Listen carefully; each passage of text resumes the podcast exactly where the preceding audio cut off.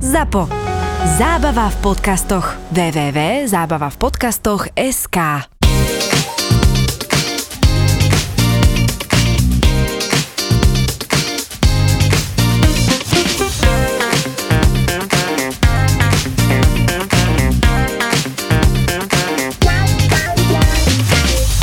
Miloš Forman v druhej polovici 70. rokov, po tom, čo získal 5 Oscarov za prelet nad kukučím hniezdom, si povedal, že ide adaptovať jeden z najslavnejších muzikálov konca 60. rokov Hair Vlasy. E, mal veľké problémy s pôvodnými autormi, pretože ako filmár musel ten divadelný e, model troška prerobiť, to znamená, že on, tí pôvodní autori sa vôbec nehlasia k tomu filmu, ale myslím si, že to nie je podstatné.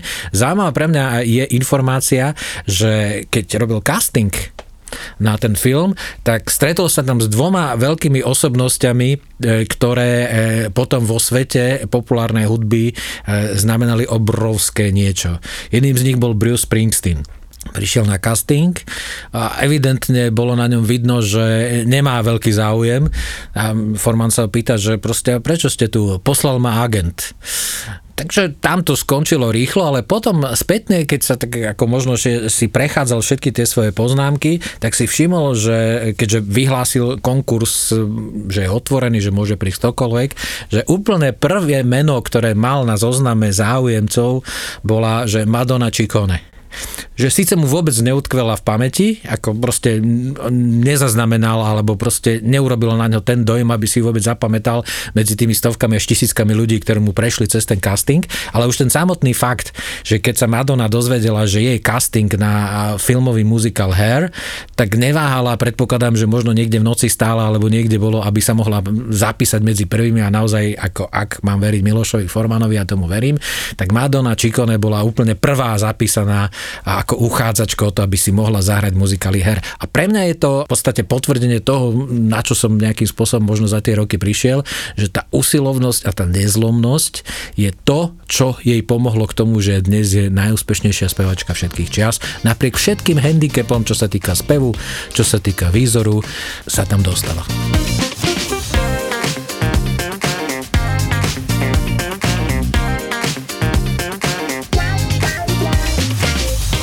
Ako je možné, aby jedna žena, ktorá je najpredávanejší female artist, teda ženský umelec, takmer v každej relevantnej krajine na svete, vrátane Spojených štátov, Británie, Nemecka, Austrálie, ako je to vôbec možné, aby jedna nevysoká, len z môjho pohľadu s priemerným lúkom, s priemerným spievaním, lebo to je neporovnateľné z môjho pohľadu s Adele, alebo s Amy Winehouse, alebo s ďalšími spevačkami, aj z tej éry, kedy ona bola populárna.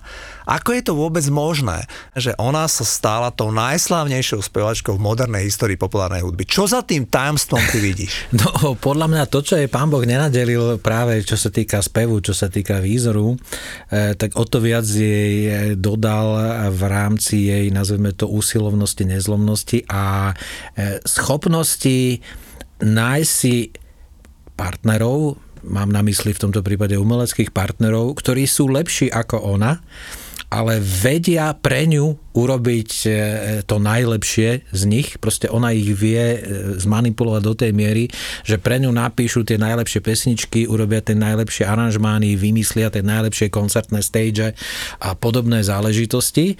A túto vlastnosť, vďaka tejto vlastnosti, podľa mňa, alebo komplexu týchto vlastností, e, sa ona dostala tam, kde je. A podľa mňa to súvisí tak troška aj s jej detstvom a jej dospievaním, pretože vlastne v 4 rokoch rokoch alebo v 5 rokoch stratila mamu. Nezobrala dobre, že jej otec sa oženil vlastne s domácou, proste naozaj tá mama jej ostala ako taká ikona a vlastne ona bránila svojmu otcovi, aby si našiel nový vzťah, ako začal nejakým spôsobom nový život. To, že prišla do New Yorku s 35 dolármi je obecne známy fakt. To znamená, že ona išla od nuly, ale mala obrovskú ambíciu a mala aj vytrvalosť. Má tam ešte jeden taký aspekt, a to je tá ženskosť, ktorá tam musela zohrávať nejakú významnú rolu. Neviem, či, či toto tam spomína Miloš Forman, ale v každom prípade v jej umeleckej kariére, to znamená najprv tanečníčky a potom speváčky, tak tam sa vždy ocitli muži a vždy, keď si o tých mužoch čítam, tak nakoniec tam je, že to bol ale aj jej milenec. Áno. Každý jeden z tých ľudí, ktorí aspoň na začiatku kariéry figurovali v jej živote.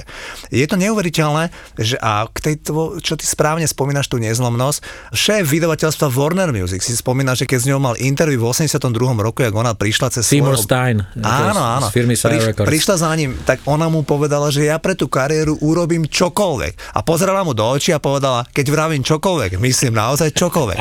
A takto ona pristupovala k tým veciam a potom ten úspech jej tak išiel. Samozrejme, nikto z nás nevidí do tej spálne alebo do toho, čo sa tam reálne dialo, ale je pravda, že tí jej prví hudobní producenti, tí jej prví kolegovia z kapely, to boli všetké milenci. Ona Áno, to Bill. Bray, Bill Bray, ktorý sa podielal na viacerých pesničkách, viacerých úspešných albumov, a bol vlastne súčasťou jednej z kapely, e, tuším sa volala Breakfast niečo. Breakfast Club. áno. Tak.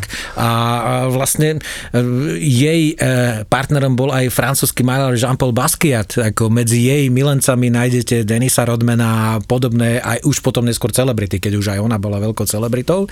Ale v zásade ja si myslím, že ona tých chlapov musela nejakým spôsobom očariť aj ako žena a vedela ich v dobrom slova zmysle zblbnúť natoľko, že oni potom je zniesli modré z neba a predovšetkým v tej umeleckej oblasti. A zároveň, čo je veľmi dôležité, eh, Madonna nikdy nebola to bábika, ktorá by slepo počúvala, že a teraz, keď mi niekto veľmi skúsený, veľmi známy a veľmi renomovaný niečo povie, že s tým mám automaticky súhlasiť. Pretože, e, a to e, podľa mňa aj do značnej miery rozhodlo jej kariére, pretože keď nahrávala svoj prvý album, tak ten e, produkoval Reggie Lucas.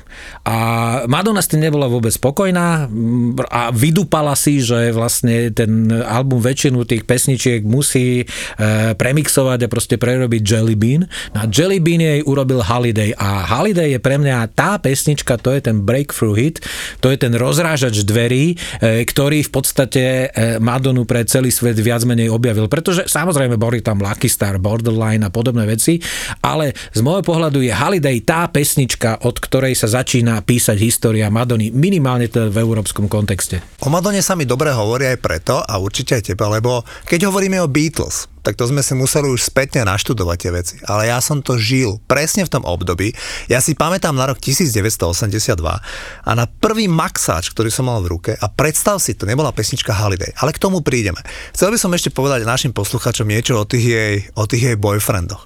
Najprv tam bolo, že Dan Gilroy, to bol ten člen tej kapely Breakfast Club, kde ona hrála, ona tam hrala na bici a spievala, ale zároveň s ním chodila a spala. Potom, keď zistila, že by v tej kapele potrebovali lepšieho bubeníka, tak zavolala svojmu bývalému loverovi, alebo teda frajerovi, ktorý sa volá Stephen Bray. A to bol jej prvý... Stephen Bray, ja to som sa pomýlil v tom, To áno, je v pohode, to bol jej prvý milenec ešte z toho Detroitu, kde ona bývala ako proste 16-ročná a on prišiel za ňou do New Yorku, on tak ju mal rád, že prišiel za ňou a ona z neho urobila bubeníka tej kapely Breakfast Club a znovu začala s ním chodiť. Ten Stephen Bray sa poznal ešte z toho Detroitu s jedným disťokejom, ktorý sa volal Mark Cummins. A Mark Cummins robil disťokeja v populárnom klube v New Yorku, ktorý sa volal Danceteria. A ona keď nahrala prvý single, ešte predtým Holiday, k tomu sa samozrejme dostaneme, tak ten single sa volal Everybody. Ona si ho sama napísala.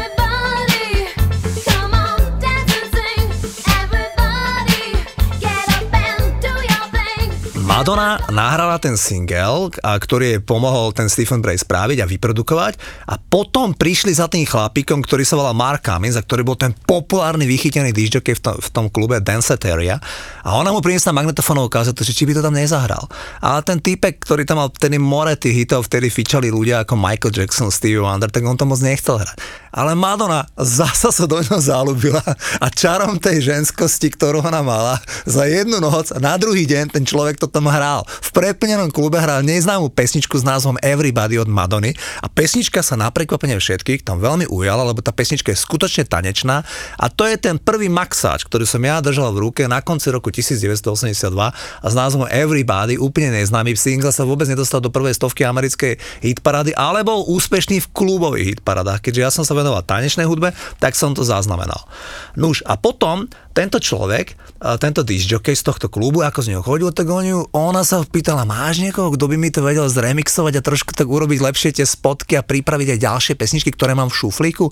A do toho prišiel ďalší človek, ktorého mám zmapovaného celoživotne, lebo poznám jeho tvorbu a ty sa spomenul. A on sa volá John J. Lee Bean Benitez, prezývaný J. Lee Bean, dodnes vychytený hudobný producent.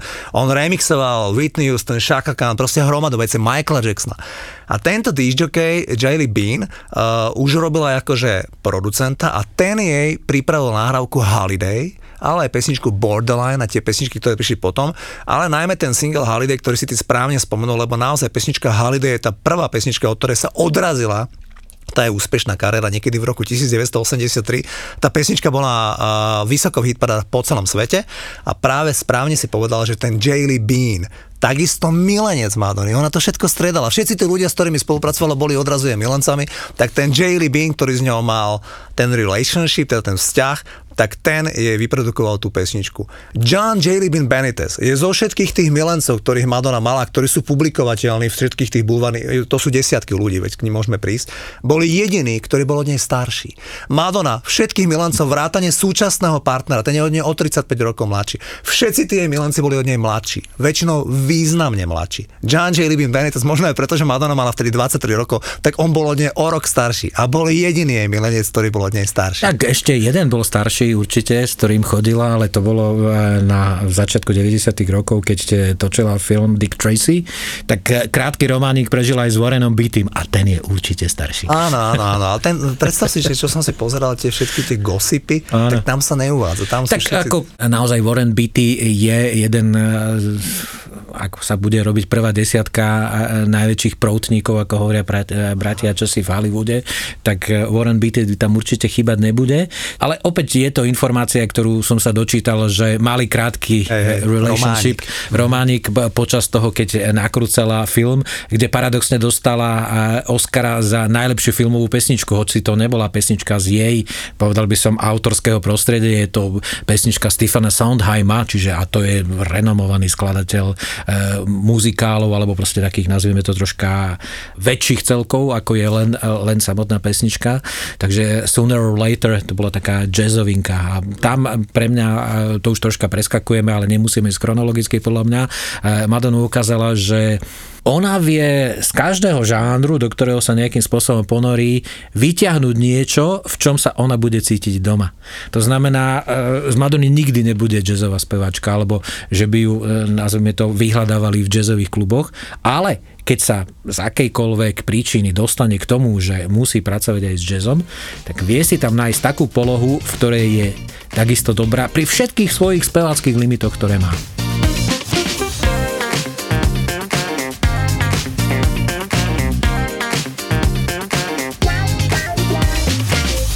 Ak je Madonna v niečom naozaj že dobrá, ten jej background, tak to je tanec. Ona sa veľmi venovala tomu tancu, ona pôvodne aj, e, keby jej neboli vyšli tie, tie veci neskôr s populárnou hudbou, tak ona by sa možno že naozaj venovala tomu tancu. A na konci 70 rokov sa tiež prostredníctvom jedného zo svojich milencov dostala k tomu, že robila tanečničku pre vtedy veľmi populárneho francúzského speváka menom Patrick Hernandez. Áno, Born to be Alive je jeden z megahitov, ktoré sú dodnes funkčné. Preto by som našim poslucháčom povedal, že keď si teraz pustia na YouTube video Born to be Alive od Patrika Hernandeza z konca 70 rokov, tak tam uvidia 20-ročnú Madonu. Je to raritné, je to regulárny videoklip, kde keď budete pozorne pozerať, tak jedna z tých tanečníč a z tých background vokalistiek, teda tých dám, ktoré tam robia tie zadné vokály, tak to je úplne mladúčka a celkom neznáma Madonna. Je to presne z obdobia, kedy bola na konkurze u Miloša Formana. No a ak sú správne tie moje informácie, ktoré som sa dočítal, tak ona vlastne získala angažma na trojmesačné turné s Patrikom Hernandezom a že sa dostala vďaka tomu aj do Tunisu, kde vystupovala a zo do okolností v, v Tunise tuším vystupovala svoj časov aj Elan, takže to sú také zaujímavosti, že niekedy si idete zarábať do krajiny, e, ktorá s populárnou hudbou zdalivo nemá nič spoločné. Ale e, čo je veľmi dôležité a čo si myslím, že e, takisto rozhodlo v tom, že prečo je z Madony taký fenomén, aký je, je, že ona mala presahy aj proste do iných oblastí, ako je len hudba. To znamená, ona sa stala módnou trendsetterkou, to znamená, Madonna u, tým, ako sa rebelsky obliekala a v podstate aj rebelsky žila, že to nebolo, že niekto je vymyslel a teraz budeš takto. Ona aktívne vlastne nejakým spôsobom spolu vytvárala svoj imič a takisto ona si väčšinou písala teda, myslím si, že takmer všetky svoje texty, to znamená, že ona tú svoju osobnosť, svoje názory a svoj pohľad na svet, na všetko vedela dať do tých textov a e, neviem, či to bolo vedomé, podľa mňa to bolo prirodzené, že bolo to jej vlastné, keďže žila dovtedy takýto život, že ona rada provokovala, rada robila rôzne veci, ktoré e, by od normálneho dievčaťa zo stredne veľkého amerického mesta nikto nečakal alebo niečo podobného. Čiže to, čo robila na strednej škole, že hoci mala výborné známky, tak ako zo správania to určite nebolo, tak to isté dostala do tých textov, to znamená pesničky ako Material Girl alebo Like a Virgin, to bola vlastne tá hlavná pesnička, kedy z bežnej popovej tanečnej speváčky sa stane niekto, o kom začne hovoriť aj e, katolická církev alebo proste niekto iný.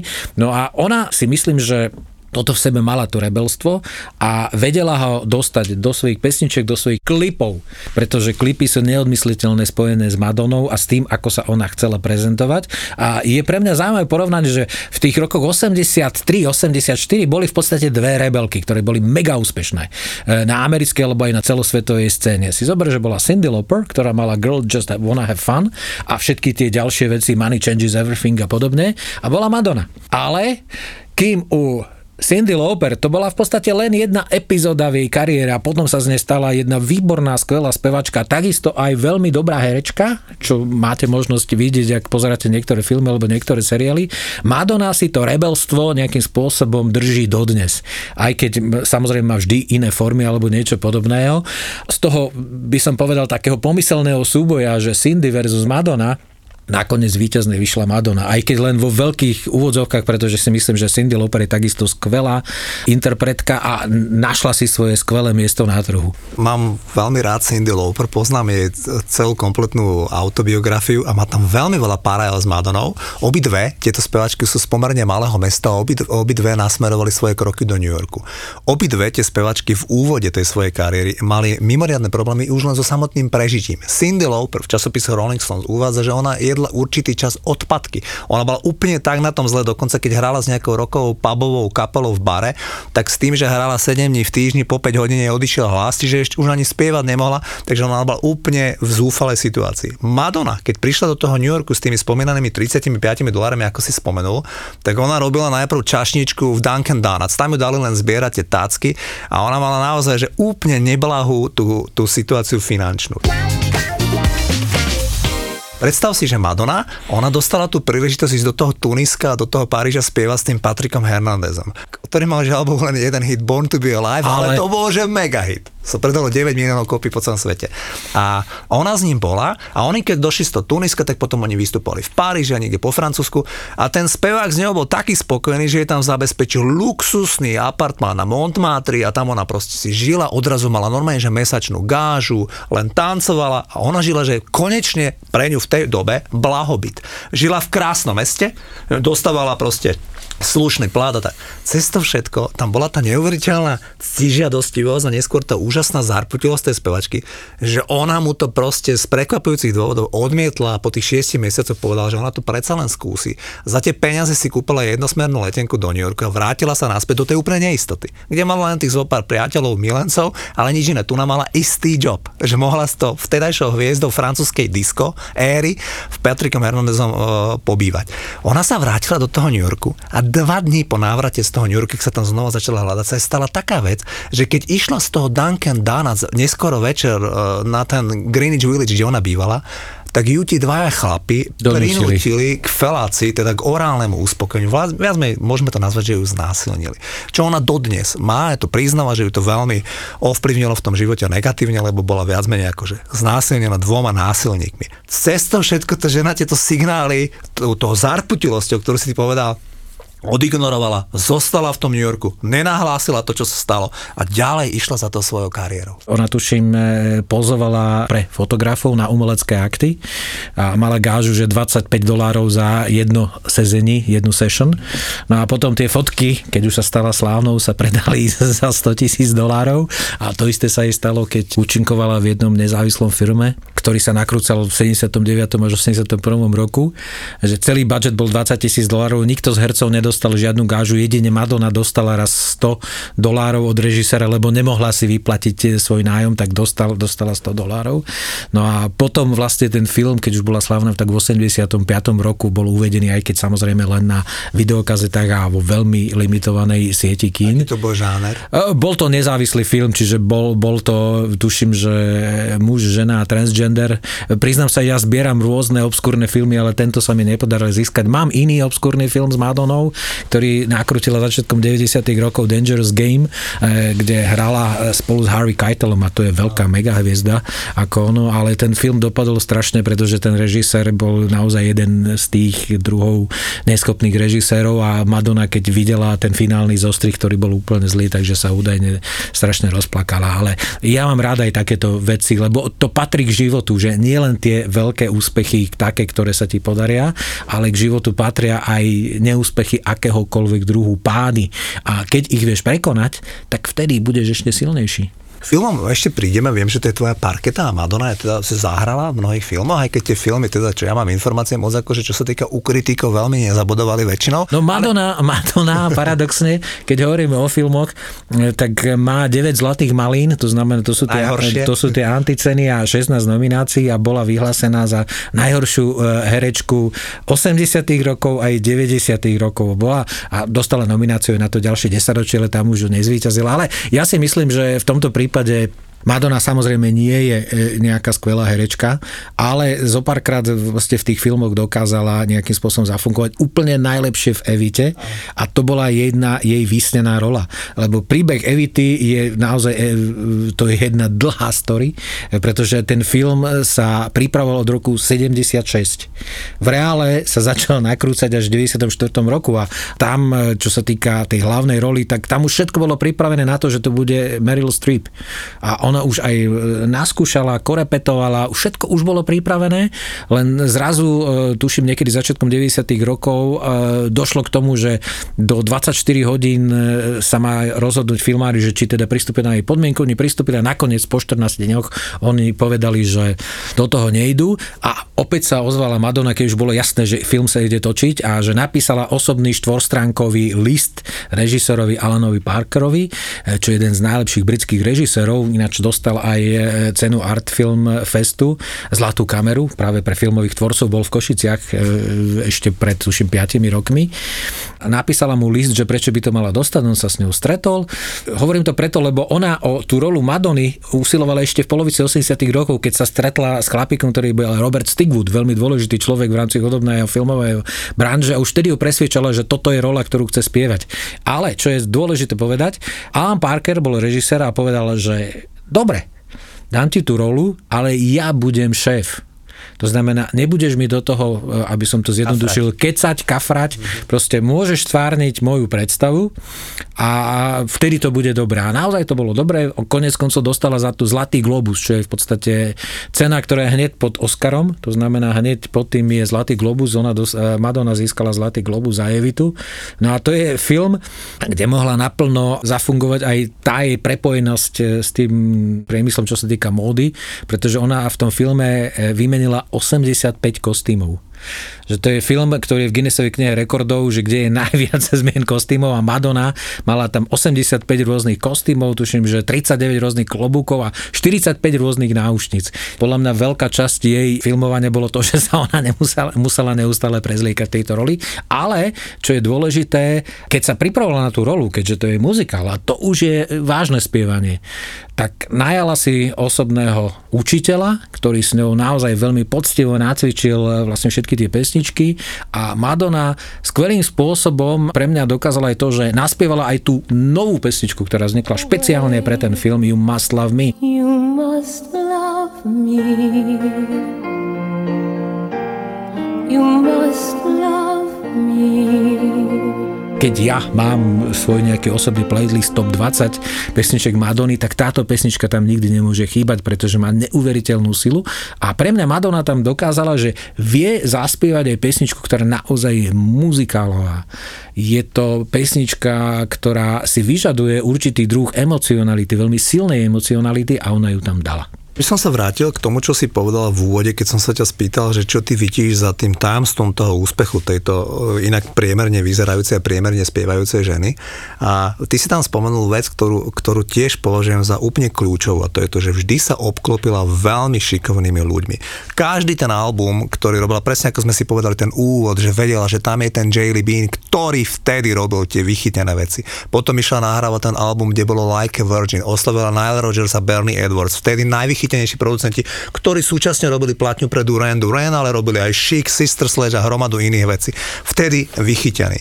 Neskôr, neskôr proste tam bol William Orbit, Shep Pettibon, všetky tie veci, že wow, Shep Pettibon je dodnes aktívny DJ, ktorý bol vtedy, robil všetky remixy, aké som hrával v kluboch, tak všetky remixy pre Michaela Jacksona, Whitney Houston, všetko robil Shep Pettibon.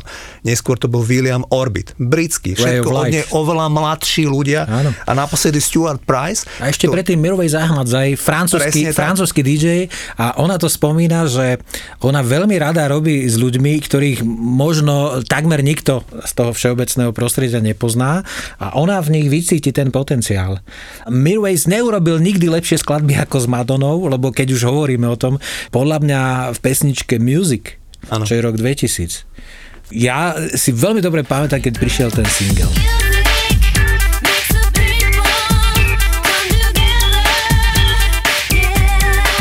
Som sedel vtedy, v slovenskom rozhlase, dostal som ten single a viem, že som si tú pesničku pustil 10 krát za sebou. Pretože a tento pocit mám z nej dodnes. V tej pesničke sa deje toľko zaujímavého, že niektoré albumy nemajú toľko nápadov ako v celosti, ktoré majú 40 minút. A tu sa v podstate do formátu 4-minútovej tanečnej pesničky vošlo úplne všetko. Fantastický zvuk, výborný spev, celkový sound toho. Proste raz som mal tú možnosť na nejakej akcii, že to ľudia mohli pustiť na bedne vonku. A tam, keď tie basové tóny tam zaznejú, tak ako naozaj ma to posunulo dozadu a vrajím, že toto to je niečo neuveriteľné, čo sa podarilo. Čiže ten výber tých jej partnerov je neuveriteľne dôležitý a aj preto, a v tomto bol veľmi dobrý napríklad aj David Bowie alebo rôzni iní umelci, že oni vedeli, a to je ten e, zaujímavý inštinkt, ktorý majú práve tí ľudia, ktorí ono... Rišo Miller má, keď hovoríme o slovenskej populárnej alebo československej populárnej hudbe, má ten inštinkt, že on vie osloviť tu Ivana Taslera, tu Andreja Šebana, tu e, dajme tomu Creative Music House, to znamená chlapci zo skupiny Zuba Graus, Z- Zuba Kachut. Graus, Kachut a podobne.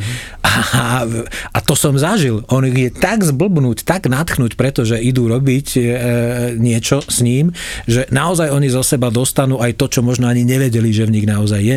A to si myslím, že to sa podarilo a to sa darilo mnohonásobne aj Madone, ako v tomto prípade.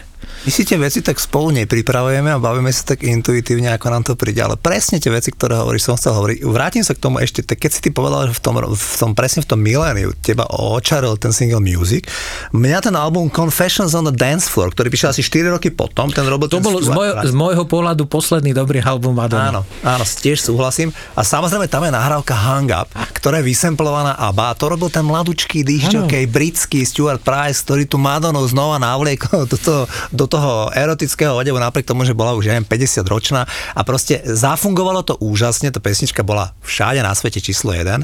A, a teraz by som sa vrátil k tomu a pre, ešte by som povedal, že Madonna je jeden z mála interpretov, ktorá by ma neprekvapila, keby ešte vydala nejaký chytlavý album. A to práve kvôli tejto vlastnosti, že ona je schopná osloviť 25-ročných producentov, ktorí robia teraz hity pre Dua Lipu a neviem koho, ktorí jej to budú vedieť urobiť a ona tým, jak je stále ctižiadostivá, to je ochotná a schopná naspievať, že vôbec by som nad Madonou ešte nelámal palicu, čo sa Určite týka nie. nejakej popularity. Určite nie, ale to v podstate si myslím, že tým Confessions uh, on a Dance Floor ona uzavrela určitú svoju etapu.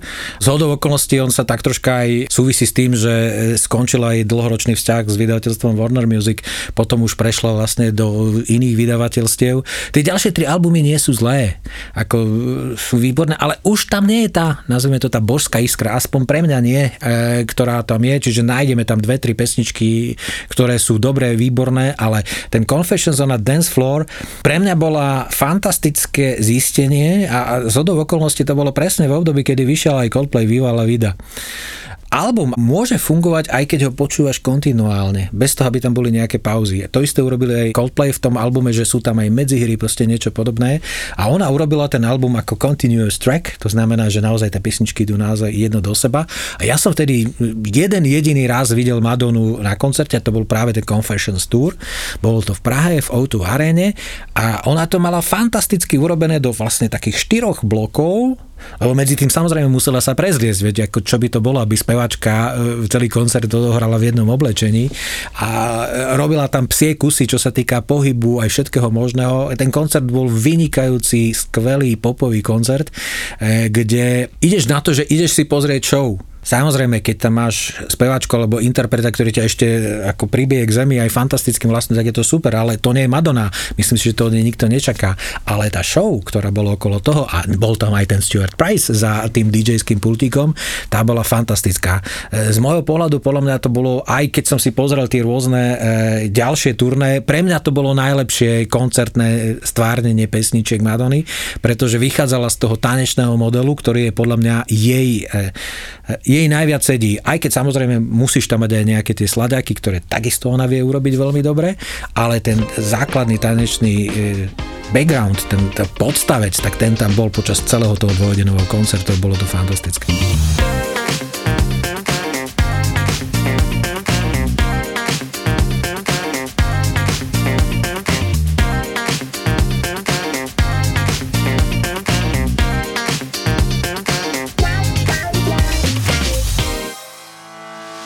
Tajomstvo. Presne pred pol rokom sme nenápadne vydali prvú epizódu podcastu Poďme spolu lietať. To môže byť krásny let a v tej sekunde proste sa niečo pokazí a ty sa snažíš to urobiť najlepšie ako vieš, lebo musíš, už, už proste iná možnosť není, hej, už go around proste nedá sa urobiť. tak ich nabrifujeme, ako majú otvoriť tie dvere a vtedy im vysvetlíme, že majú nás prvých vyhodiť z toho lietadla. Nikde ju nenájdete. 4. marca tohto roku sme ju zmazali, stiahli a podcast zrušili. Vedúcu kabiny ma o tom informovali, tak... Uh, Ono to oficiálne vraj nie je zakázané, hej? Ako jasno, že nie. Netuším, akože nechám to na vaše predstavivosti, že čo sa tam asi dialo. Ale, ale jak sa dostalo do pravdy. kokpitu šampanské, to ešte druhá. To práve. Ale po šiestich mesiacoch sme späť. Máme s chalanmi nahratú prvú kompletnú sériu a postupne vám budeme dávkovať brutálne storky z lietadla od pilotov, pilotiek, mechanikov, stevardov, letušiek. Väčšinou sa nás letušiek pýtajú, že kde sa teraz nachádzame a my to tiež nevieme, pokiaľ sa nespýtame pilotov. Hlavne to nedať vedieť cestujúcim najavo ani nikomu, že to je prvý let. Dnes prvýkrát, držte palce, hej? Keď leteli ten druhý let, tak vlastne keď vypli tú hydrauliku, tá mašina im potlačila dole, aj 40-50 stupňov čumakom dole a ledva to vybrali nejakých 3000 feetov nad zemou, mali 4,5G. Teraz búrka jak svinia pred tebou teraz, ale unable a už to ide proste, no. A potom tam dojde vystresovaná stevardka, ktorá vidí pred tebou kužel, ty na to tiež tak pozeráš, no. Radar červený, co s tým budem delať? S tým budem delať, no, drž sa. Máme pre teba ďalší ZAPO originál a tento raz zo zákulisia leteckej dopravy. Dožadovali sa nástupu do lietadla a jednu kolegyňu tam vtedy aj napadli fyzicky, že ju udreli. No a potom už tam bola taká nálada, fakt, ten bol nervózny, ten vrčal, ten napravo, čo bol odpadnutý, sa prebral, tak už potom do konca letu len pozeral von oknom, ten už nerobil skoro nič. So ženou letíme, to znamená, že nič sa nám nestane. Á, to je skvelé. Nový podcast Poďme spolu lietať. Poďme spolu lietať. Zapo. Zábrná v podcastovách.